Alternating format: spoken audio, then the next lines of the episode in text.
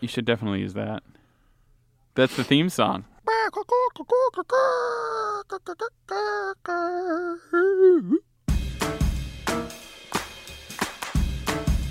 Hello, welcome to the Grub Street podcast.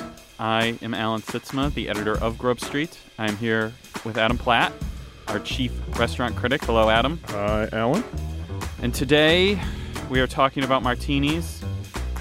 So to start, we are us. making Lucky us. martinis. And, uh, rather, I am making martinis. Mr. Right. Platt, as is his wont, is sitting there and waiting to be served. That's well, yeah. That is my my general station in the world. Although, actually, I don't mind making martinis. I was not allowed to make this particular martini because Mr. Sytsma considers himself to be Mr. Martini. So, um, we, we've been in the midst in, in this sort of food world, drinks world for the last decade or so of this sort of uh, ongoing, endless cocktail uh, revival, uh, w- which has been actually a wonderful thing uh, if you uh, are a lover of spirits like you and I.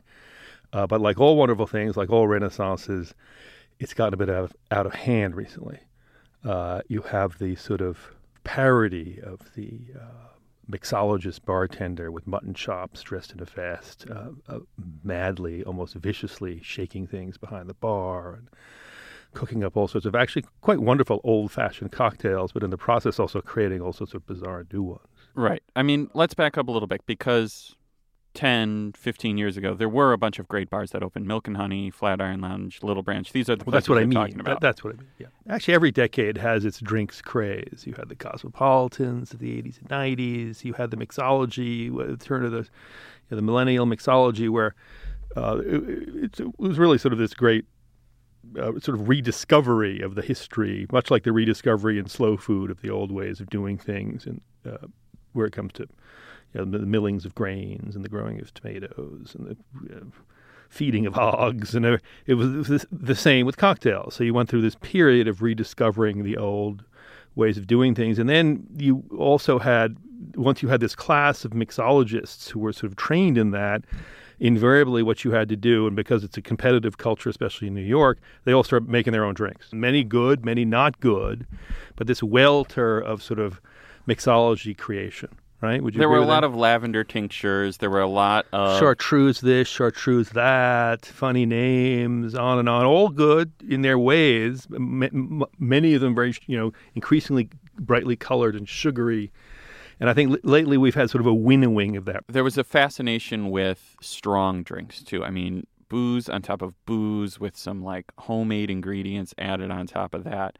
And now there is sort of a correction. There's an adjustment because it got to the point where there were a lot of really bad versions out there. So, what used to be a mark of quality, homemade ingredients and, and all this technique, Well, and- became and a these- parody of itself. Yeah, and, and there was a scholarship about the old, the classic old drinks that had been lost. I love reading about cocktails. You, you get in touch with a, a, a, sort of an old lost culture when you re- read about the drinks, and then when you resuscitate these drinks, you know, like the ancient bullshot, like the sort of whatever the fish house punch from Philadelphia, which is actually tastes quite strange to our to our sort of leathery palates, but was really the oldest mixed drink in, in, in, this country. You know, you feel like you're drinking a bit of history, so it's sort of intoxicating. And so you had this period of sort of this welter of, of all sorts of uh, different drinks being made. And I think there there have been some great drinks which have come out of this period, right? Like the Archangel. Archangel is a wonderful drink. You know, the last word. Corpse Reviver, which is an old drink which has been revi- revived. They're all these wonderful drinks. Well, what's But- happening is that the best of the crop Right. is remaining and everything else There's- is falling away. Right, right. So you, you know, so the, but the, the giants still survive.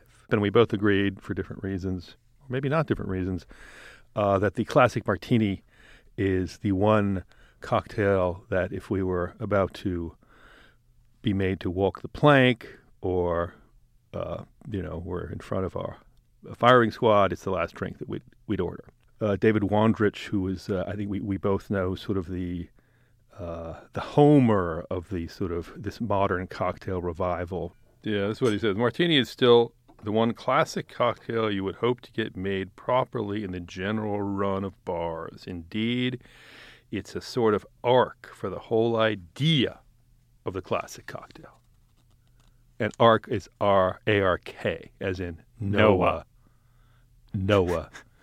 so it's like this freaking thing, this cocktail survive. It's just a, it's like this clean sort of high frequency whistle in this cacophony of, you know, sweet, over juiced, over syruped, over fruited, endless sort of m- monkey parade of sort of the cocktail culture. So, in other words, the martini cuts through the bullshit. Cuts through the bullshit. It's just like this. Ding. The one thing is that you can go to most bars now and get a really, really well made martini because they're going to know how to do it. But people are starting to mess with the ratios a little bit. You see a lot of 50 50 martinis, which are basically exactly what they sound like. And Well, in the beginning, that's what they were. right, I mean, the origins of martini, nobody really knows. I think we'd agree on this. A lot of people think it's Italian. That's that's wrong. Correct. Well, there's the I think the agreed upon consensus is that they began whatever they were as something much sweeter, a mixture of gin and sweet vermouth and some other things. Right. So they were sweet, and they were actually, I think it was half and half, and it was done in various different ways. There were other things added. Some say that this drink called the Martinez, which has some maraschino in it, that was sort of the forefather of the martini. But they started sweet, and eventually, at some point, everyone agrees now. Somebody made the I had the idea to switch it from sweet vermouth to dry vermouth, which is what you see now. They were very vermouth heavy, and then over the years, they slowly got drier, and drier and drier. Drier, drier. And now they've kind of corrected back away from just being straight gin or even vodka, although that's, I think many people would agree, not a martini. Okay, so we're making our martini here, and uh, Alan has bought two nice coupes, and uh, we are going to mix ourselves a martini. He's got his gin in a beaker. He's putting the ice in. Alan is a stirred, not shaken man. I actually don't mind. You can do whatever you want. Well, Actually, that's so wrong, I. I know it's wrong. I, well, how do you know it's wrong?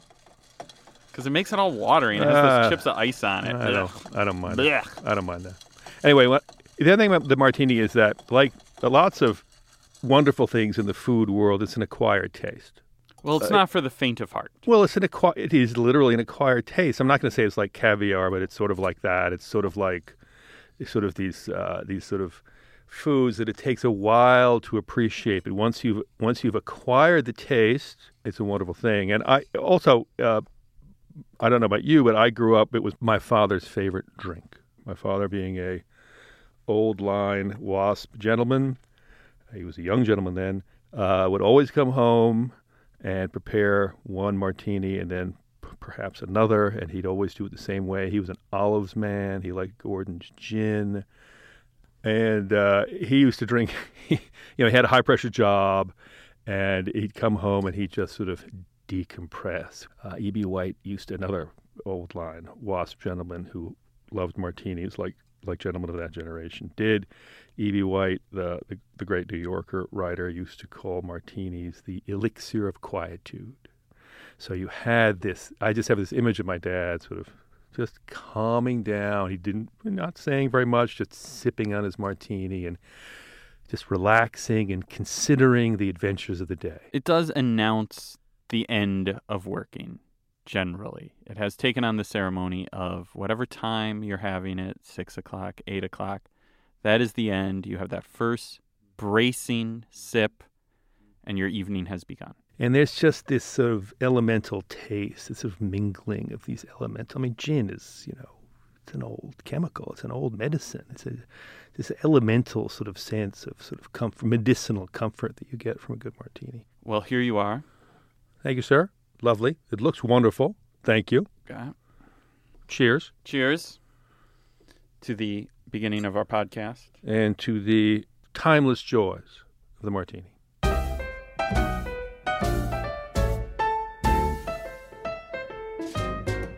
How many stars? Gets you where you want to go.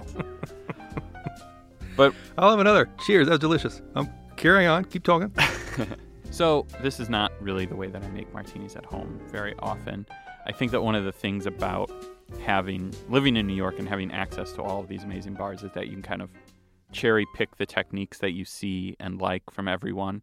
So one of the things that I do is actually not even from New York. It's something you told me about the From gin Tokyo. From yeah. Tokyo.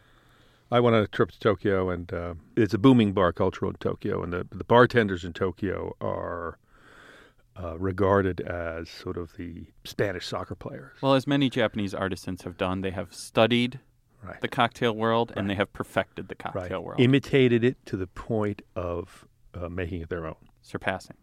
Possibly. I was taken to this bar, and it's a place in uh, the Ginza section of Tokyo. And a, a friend of mine who lives in Tokyo took me, and as usual, it's this circuitous route. You go down alleyways, down stairwells, into basements. God knows where you are. You're jet lagged. The door opens.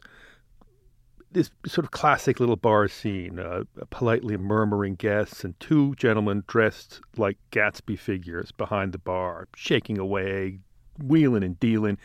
And I was taken there because my friend considered that this bar had the best Bloody Mary in the world. That's how he phrased it.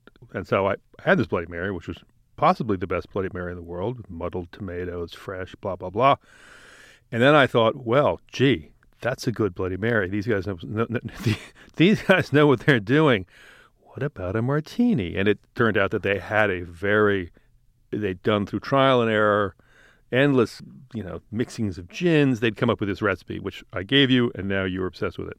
I like the the idea of combining gins. Can I just say the martini they made was just like like silk. It like snuck up on you with little cat's paws. How many Bloody Marys had you had before you had that martini? Five or six.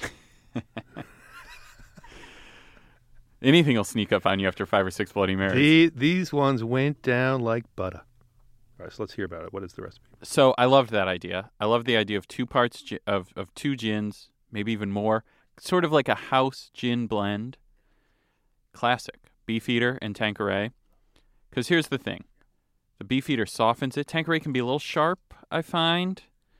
So I like that. Just a little bit of Tanqueray. It adds a little bit of, of heat to it without too much. So that You're really thinking a lot about these gins. You should go to Tokyo and be with these guys and wear their vests and shake I love away. these guys. I love these guys. these are my people. Then Dolin vermouth. I like I like enough vermouth so you know it's there without going overboard. I don't veer into the the very heavy ratios. I like I would say you know like a like a six to one. And then the other thing that I have seen that I stole, a couple dashes of orange bitters, just like one or two. Then the other thing that I really like is at a bar called Booker and Dax, which is David Chang's bar. Oh God, not David Chang. Uh, I love David Chang. the bartender's for the there. record. But the, I don't know if they even still offer it, but at one time they had bottled cocktails, bottled martinis being one of them. So you make it, you add a little water to account for the dilution that you would get with the ice. You make it a big bottle of it, and you keep the bottle in the freezer. It's colder, it's smoother. You know when you keep a bottle of vodka in the freezer, it gets that kind of like thick, like almost viscous pour, Yes. very silky. yes. So that a martini has that too when you do it, and so you just pour it in. It's as cold as you could possibly get it. It's zero degrees, colder than you could ever get it stirring. Clean, clean, clean. Icy, so beautiful, perfect. You can just get a little bit. That's all you need. You don't need that big steakhouse bowl of martini. You need one little sip, just a little boom, and then maybe a little bit more, and you're done. So, do you remember the first martini you ever drank? Nope.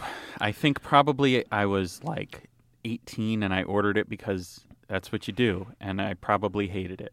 No, it took a long time for me it to is- come around It is an it. acquired taste. The juniper. It's like, it's like sort of the uni of the cocktail world. You know what it is? I was in my early 20s when all of these cool speakeasy bars were opening. Uh, I worked at a food magazine at the time, and we would go to these places a lot. So you saw all of the technique happening. It was very kind of uh, persuasive in terms of getting you interested in it. So we saw it all, and it was one of those things where as it kind of ballooned out of control, you just wanted to return to something and it was that thing that you could always go back to and get and it was just excellent and it was it's so streamlined The arc of the classic cocktail. so cheers to you Cheers, Mr. S. Happy holidays to you. to numbing the pain like syrup quiet too. it's kind of depressing. We're not numbing any pain. We're just, we're just, uh, it's just a, it's just a delicious uh, sense of peace and quietude. Our thanks to Laura Mayer and Andy Bowers at Panoply, as well as our producer Sam Dingman. Uh, we're going to be back here with another edition soon.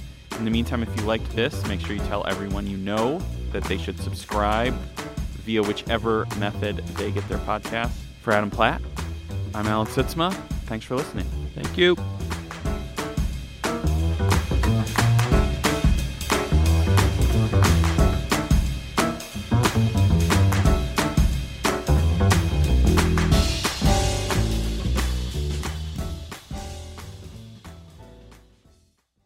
Martini Rambles. It's the Martini That's what we could have called this. On and on about the martini. Hey, The listen, Martini me- Rambles. uh, let's get the ice shake. I like the the sound of the shaken here. ice. I li- here. No, no, yeah. I like that. I like the sound of the shaken ice. Yeah. All right, we're done here.